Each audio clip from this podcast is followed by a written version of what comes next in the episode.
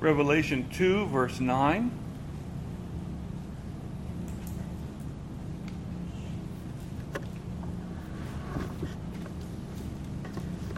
I'm going to read partway through the verse and then stop. Revelation 2 9. I know thy works and tribulation and poverty, but thou art rich. So last time we worked on that about um, works and tribulation and poverty, and how our Lord knows that that's our life for the most part. Um, working, trying to do good things, and yet then having troubles, having bad things happen to us, having difficult things we have to work through.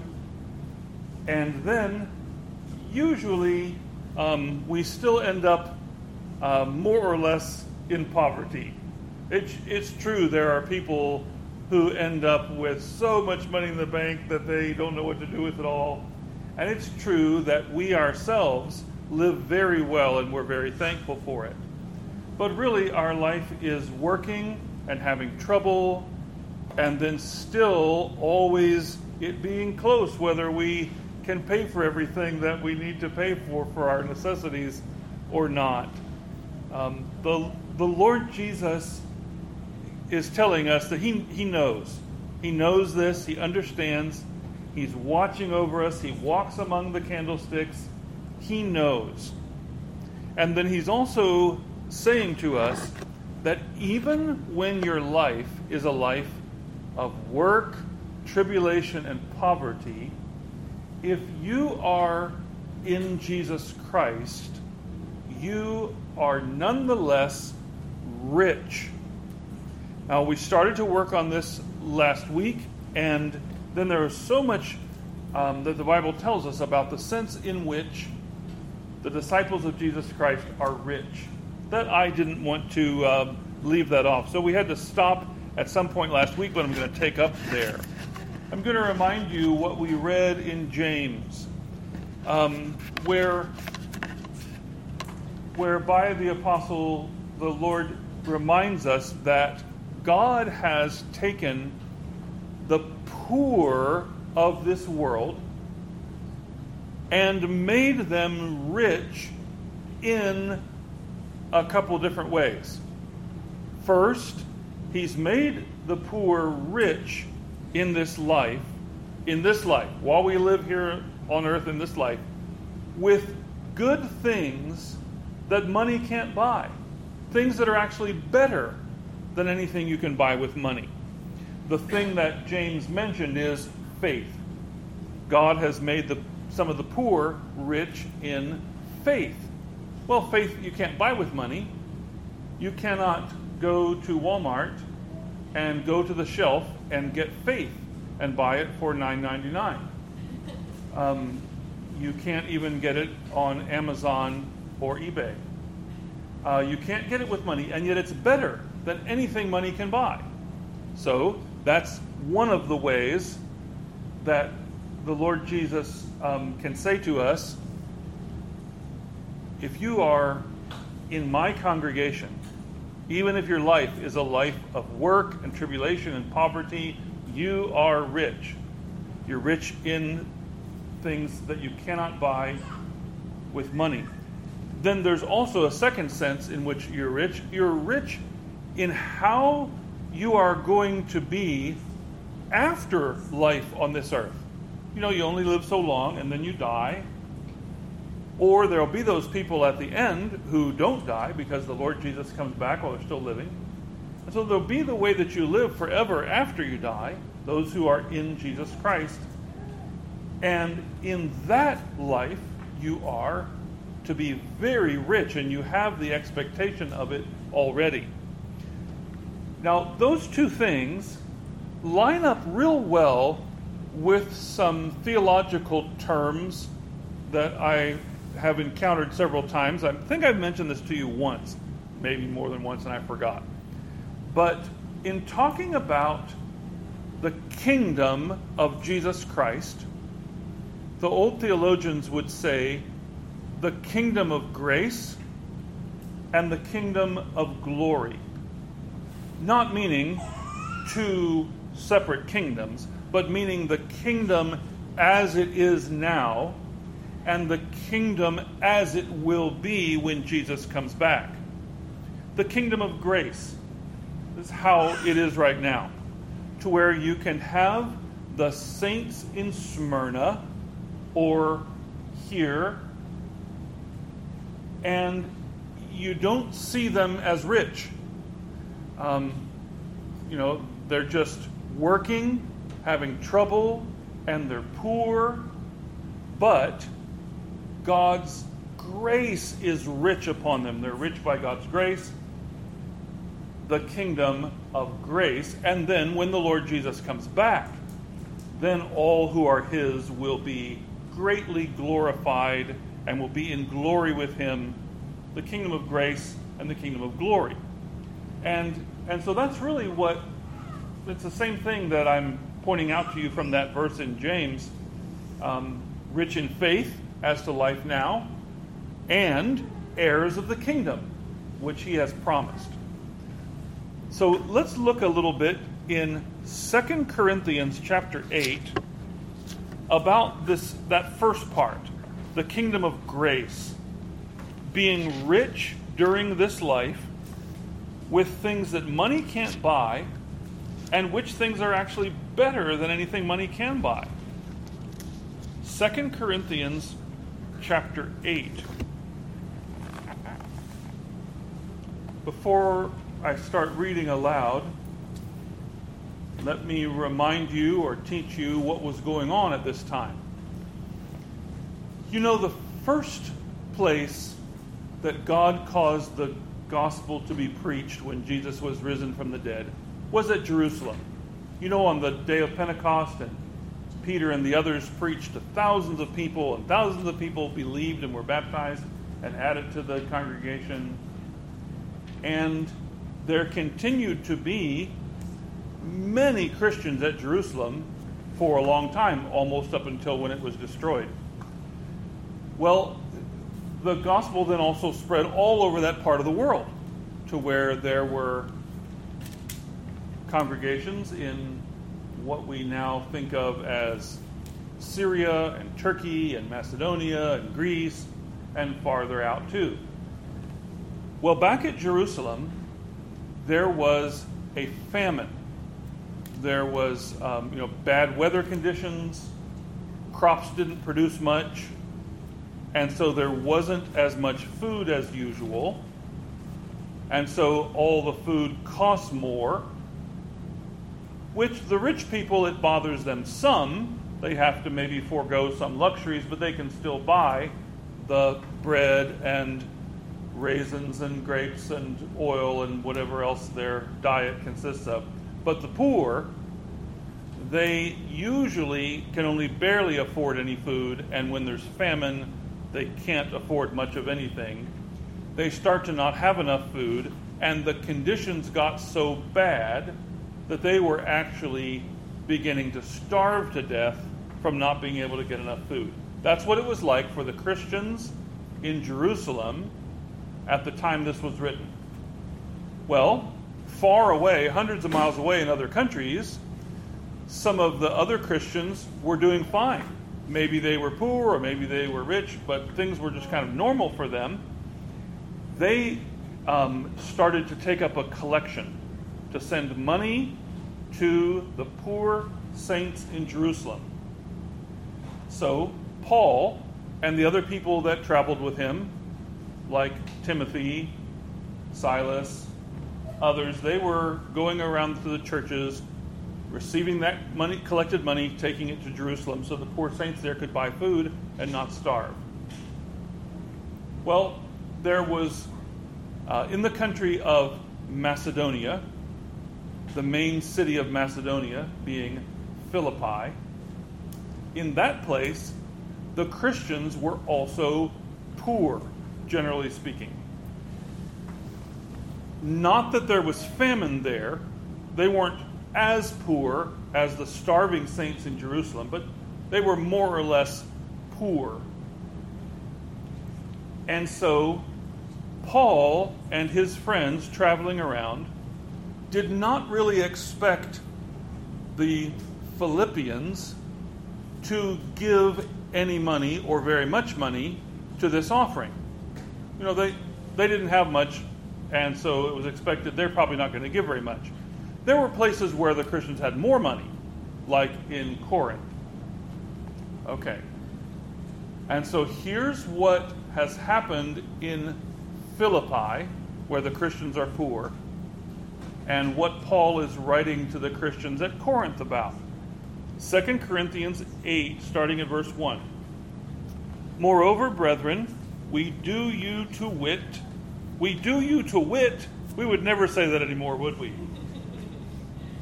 We want you to know. We are going to tell you. We are going to make you know. We do you to wit of the grace of God bestowed on the churches of Macedonia. The Philippians at Philippi in Macedonia in the country of Macedonia. How that in a great trial of affliction the abundance of their joy and their deep poverty abounded unto the riches of their liberality. The subject from Revelation is poverty and riches, right? Being poor and being rich. You can see why I've brought you to this to this page here in the Bible. This, the talk is about poverty and riches. Verse 3 For to their power I bear record, yea, and beyond their power, they were willing of themselves, praying us with much entreaty that we would receive the gift and take upon us the fellowship of the ministering to the saints.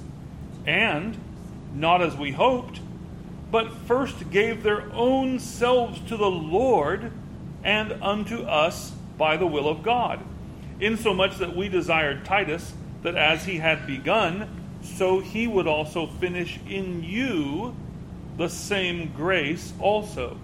Therefore, as ye abound in everything, in faith, and utterance and knowledge, and in all diligence and in your love to us, see that ye abound in this grace also. I brought you here to see um, from the scriptures what kind of things is the Lord Jesus talking about when he says, I know your works, your tribulation, your poverty, but you are rich. Okay. So here are some people. You know, this is not the same city. This isn't Smyrna. It's not even the same country. But it's these people are in about the same condition apparently as the Smyrnians. These Philipp, Philippians in the country of Macedonia, they are having troubles and they are poor. But look what they look what they have been Look what's been going on with them. Verse 1 Moreover, brethren, we do you to wit of the grace of God bestowed. Grace. God favoring you when you don't deserve it. Um, more of that, God giving you what you haven't earned and can't earn, um, bringing benefits to you. He looks favorably upon you and then does good things for you because he looks favorably upon you. His grace. These people, the Philippians in the country of Macedonia, they are having trouble and they're poor, but they are receiving the grace of God. So God doesn't always pour out his grace in dollar bills. He also gives his grace in an even more meaningful way. He, he bestows or pours out his grace on these people who are troubled and poor. And see how what it is that he's pouring out. Verse 2 How that in a great trial of affliction, the abundance of their joy and their deep poverty abounded under the riches of their liberality, the abundance of their joy. Um, Brother Rule and Brother Andrew, and Brother Alex, think about this for a second. Joy. Um, you know, not joy of the child who got a neat present at Christmas, but the joy of the Christian who is in poverty and trouble, and yet he has abundance of joy. What do you understand that to be? What, what in your experience, combination of what you've read in the Bible and experienced in your life, what do you, what do you say that joy is? that the Macedonians were experiencing.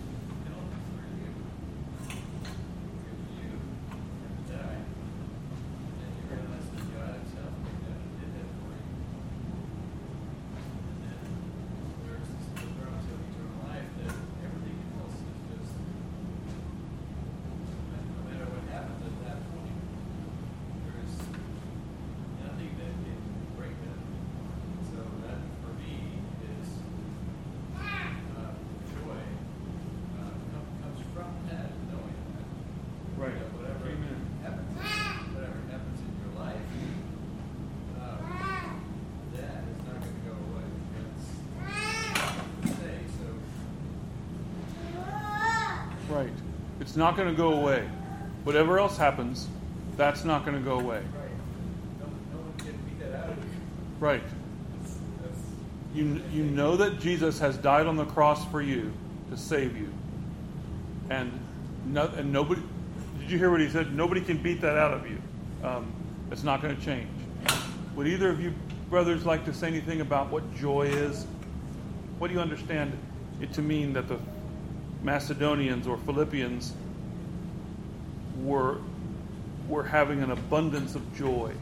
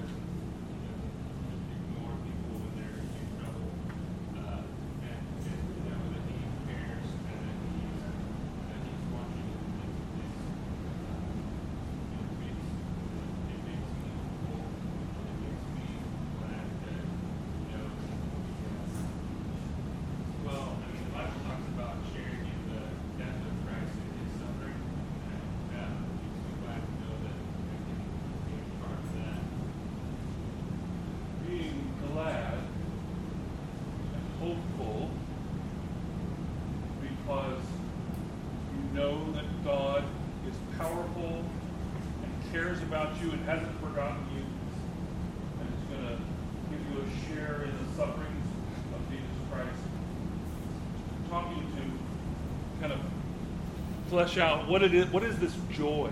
Would you like to add anything, Alex? Um, I think just what, I, what I've experienced a lot is you know, under like like Mr. Vanek was saying, understanding your position makes me uh, much more thankful for all the ways that the Lord blesses me, even just in this life.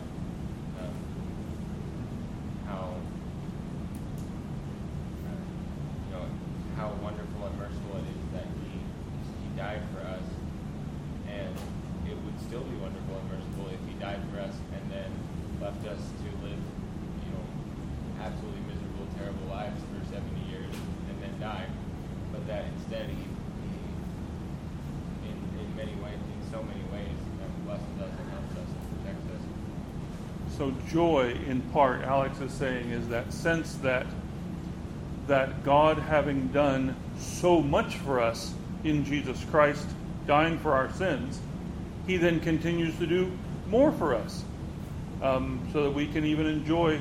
And so, this joy, uh, gladness, um, Now, I'm going to talk about joy in kind of a trivial or carnal way, just to kind of give an illustration of what that kind of joy is, to point your minds to this higher joy. Let's say that at our household, we got, mommy got a text message. Mrs. Bambi Moore said, um, you guys want to come over and play volleyball and Mr. Moore will cook hamburgers. Okay. All of a sudden, everybody's jumping up and down, yelling. Uh, we're all happy. Okay, there is a kind of joy there. Going to get to be with people we want to be with, do something we enjoy doing, uh, receive something we like to be given, namely hamburgers. Okay. Or like over here, if um, Papa says, We had such a good time at Boomies, swimming every day. She wants us to come back and swim every day uh, next week also. You know, you know what you would feel like, right? Um, that feeling that you have when you realize good things are going to happen to you. You're going to be receiving things you really like. You're going to get to do things you really want to do. That is just this much, just the teeniest little bit of what it is to have the joy of the Lord in you.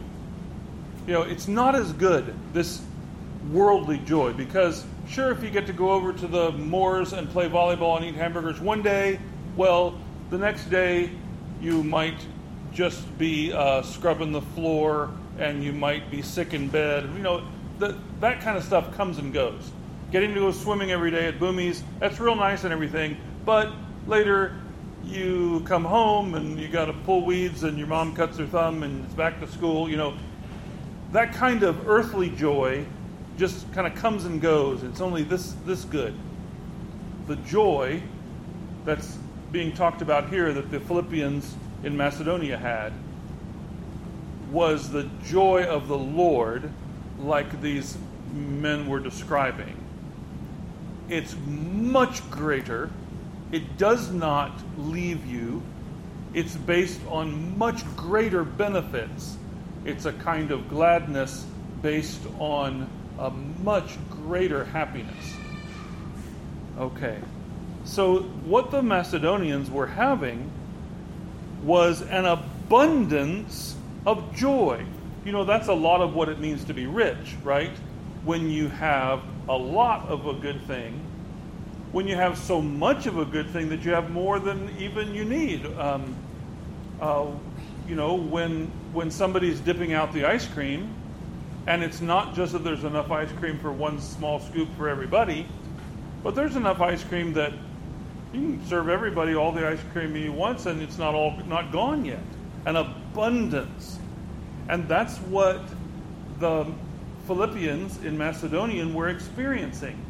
God was pouring out His grace into them, such that they had joy, but they were having an abundance of joy, or if I may put it this way, they were rich in joy. They had not a little but an abundance of it. Okay? So when the Lord Jesus, walking among the candlesticks, knowing everything about us, says, Write this to the church I know that you're working hard, having troubles, and you're poor, but really, you are rich. You know, the kind of thing that he means is, I'm pouring out into you an abundance of joy. Okay? Let's see more there. Um, this is 2 Corinthians 8 2, how that in a great trial of affliction, the abundance of their joy and their deep poverty abounded unto the riches of their liberality. You might be looking at a Bible that at the end of verse 2 says some other word besides liberality. If you've got liberality, fine. If you've got some other word, would you read it out? Generosity. Generosity. Anything else? I think generosity is what we would more commonly say in our language speech today. Somebody's being generous, uh, although you might say somebody's being liberal. Um, liberal has taken on a political party connotation, and so we probably wouldn't say that for that anymore. But generosity or liberality, um, a free willingness to give. Um, when you have, when somebody else is in need, you want to give. This is characteristic of real repentance unto life. Remember that John the Baptist was preaching that people should repent, and those who repented got baptized, and then they said, What should we do? And he said, The one who has two cloaks, give to the one who has how many? None. Right. It doesn't say if you got two cloaks, give to somebody who already has five. Or if you have two cloaks, give to somebody who uh, who also has two, then he'll have three and you have one. No, that's not, it's not that. This kind um, of liberality or generosity is when you see that someone has none. Meanwhile, you have some, and especially if you have more than you need, then you want to give. You want to give it.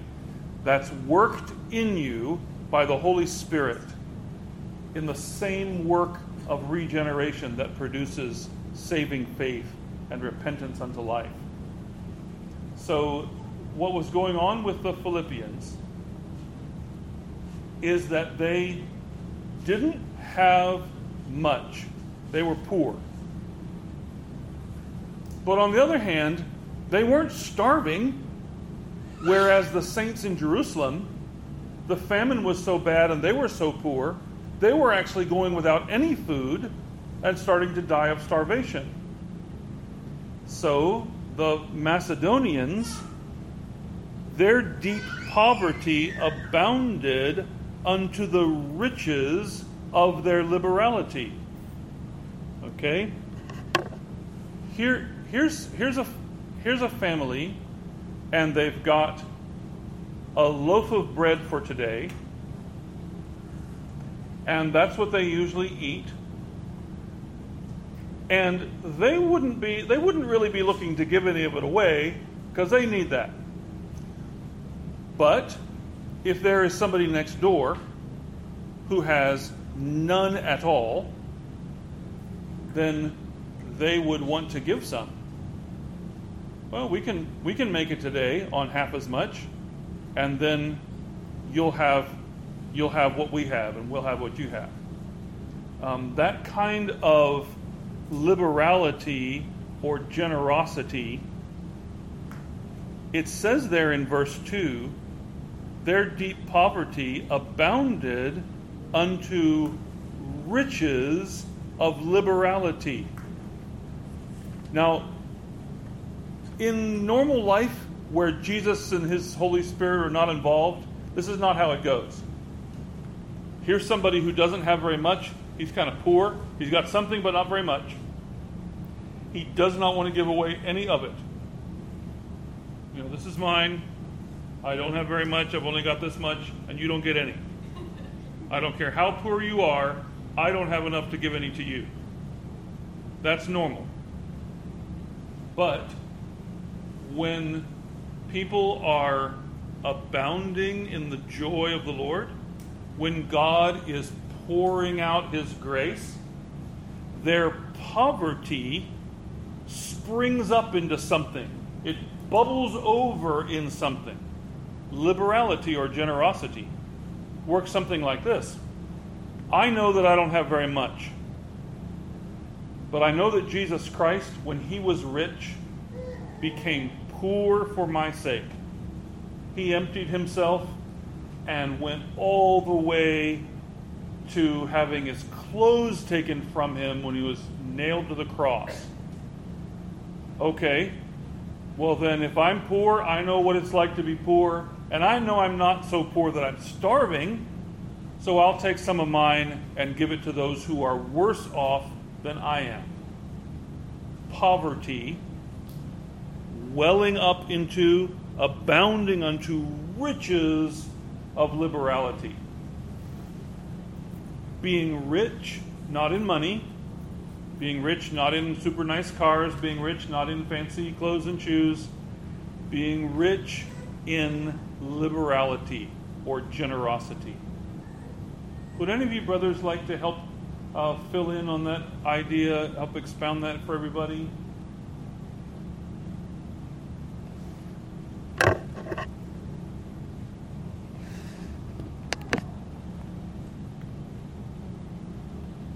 And so it says there in verse 3 For Paul is bearing record. Here's what he has seen, because he's been there. Here's what they're doing they are willing to give everything that it's in their power to give.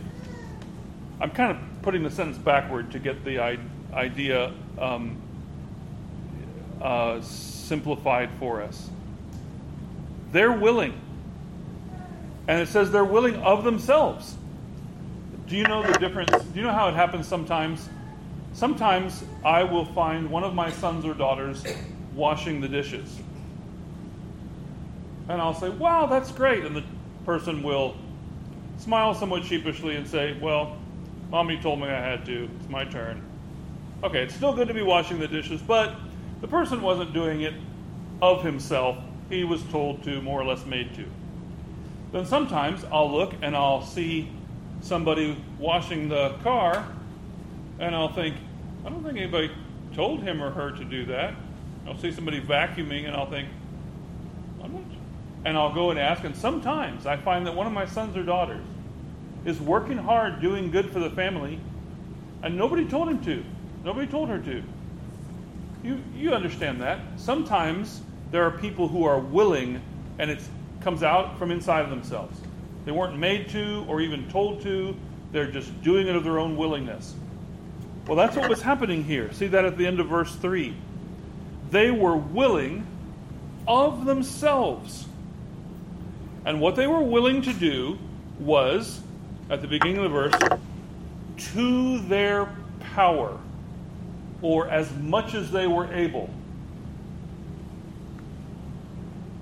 Here's somebody and he has 10 silver coins and he needs three of them to pay the rent and buy food until he gets paid again. Um, and so he's got 10 silver coins, he needs three of them. And this, this Christian in Macedonia, he says, You know what? I can give seven.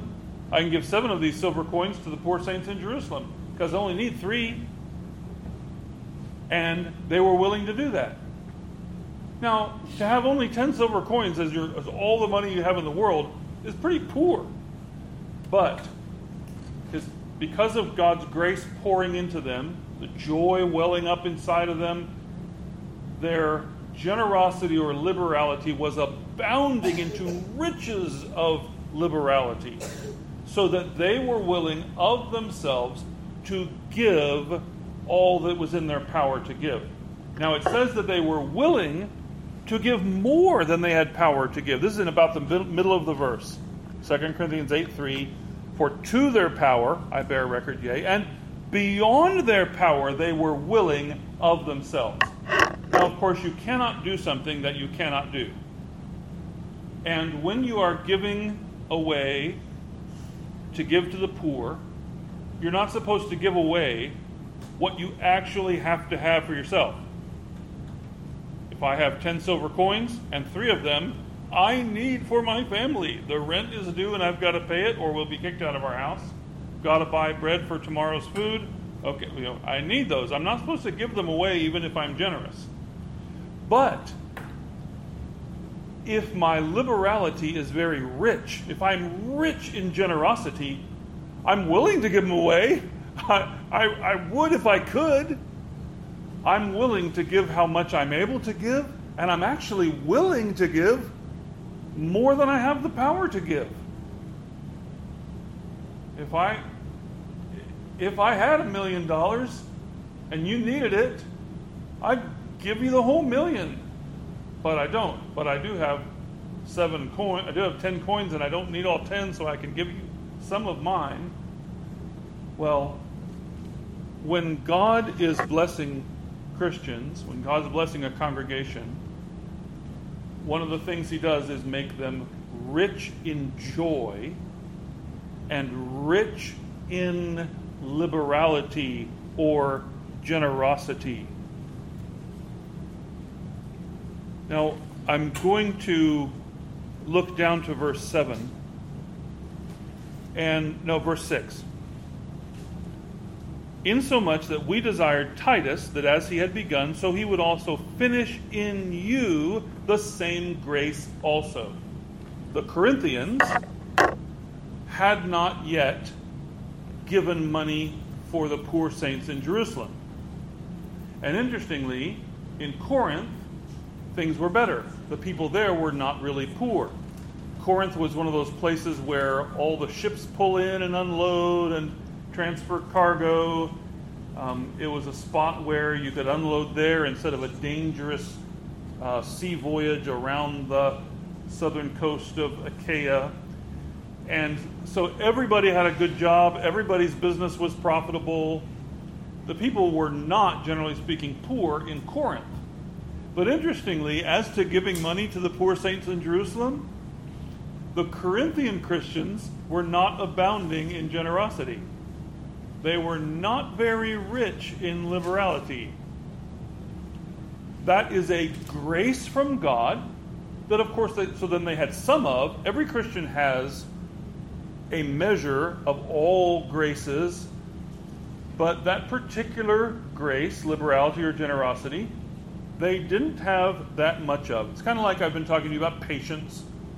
Every Christian has at least a little bit of patience, but then it takes time and trouble for you to have lots of patience. And so these people in Corinth had a little bit of liberality or generosity, but not that much. So they hadn't given any money yet, and the kind of the, the amount of money they were thinking about giving really wasn't all that much. And so Titus is coming. Is that who he said, Titus or Timothy? Titus. Paul sent him with this letter that we're reading. And so Titus is going to speak to them. Paul is written to them. And it's to try to finish in the Corinthians the same grace that is so well finished in the Macedonians.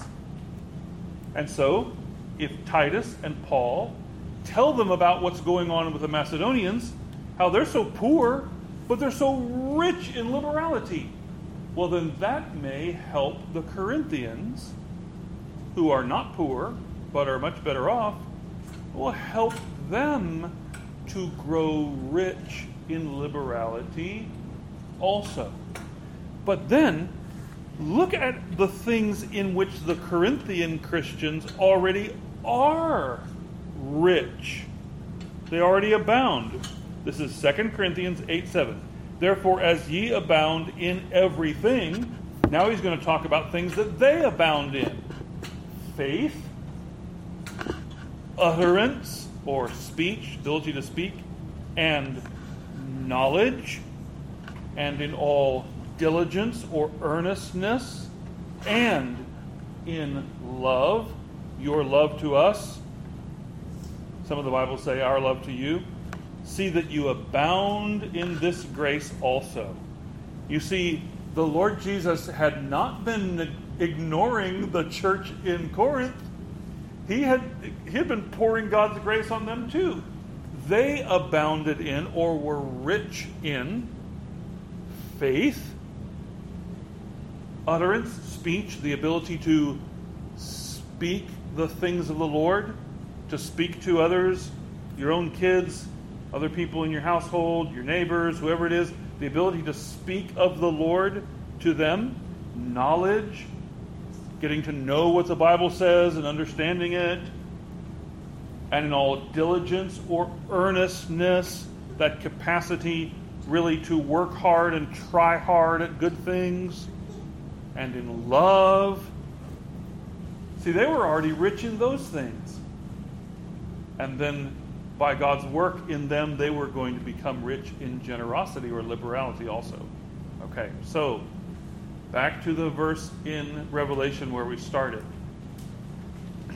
Here's how the Lord Jesus works in his people. Here's how he works in the congregations.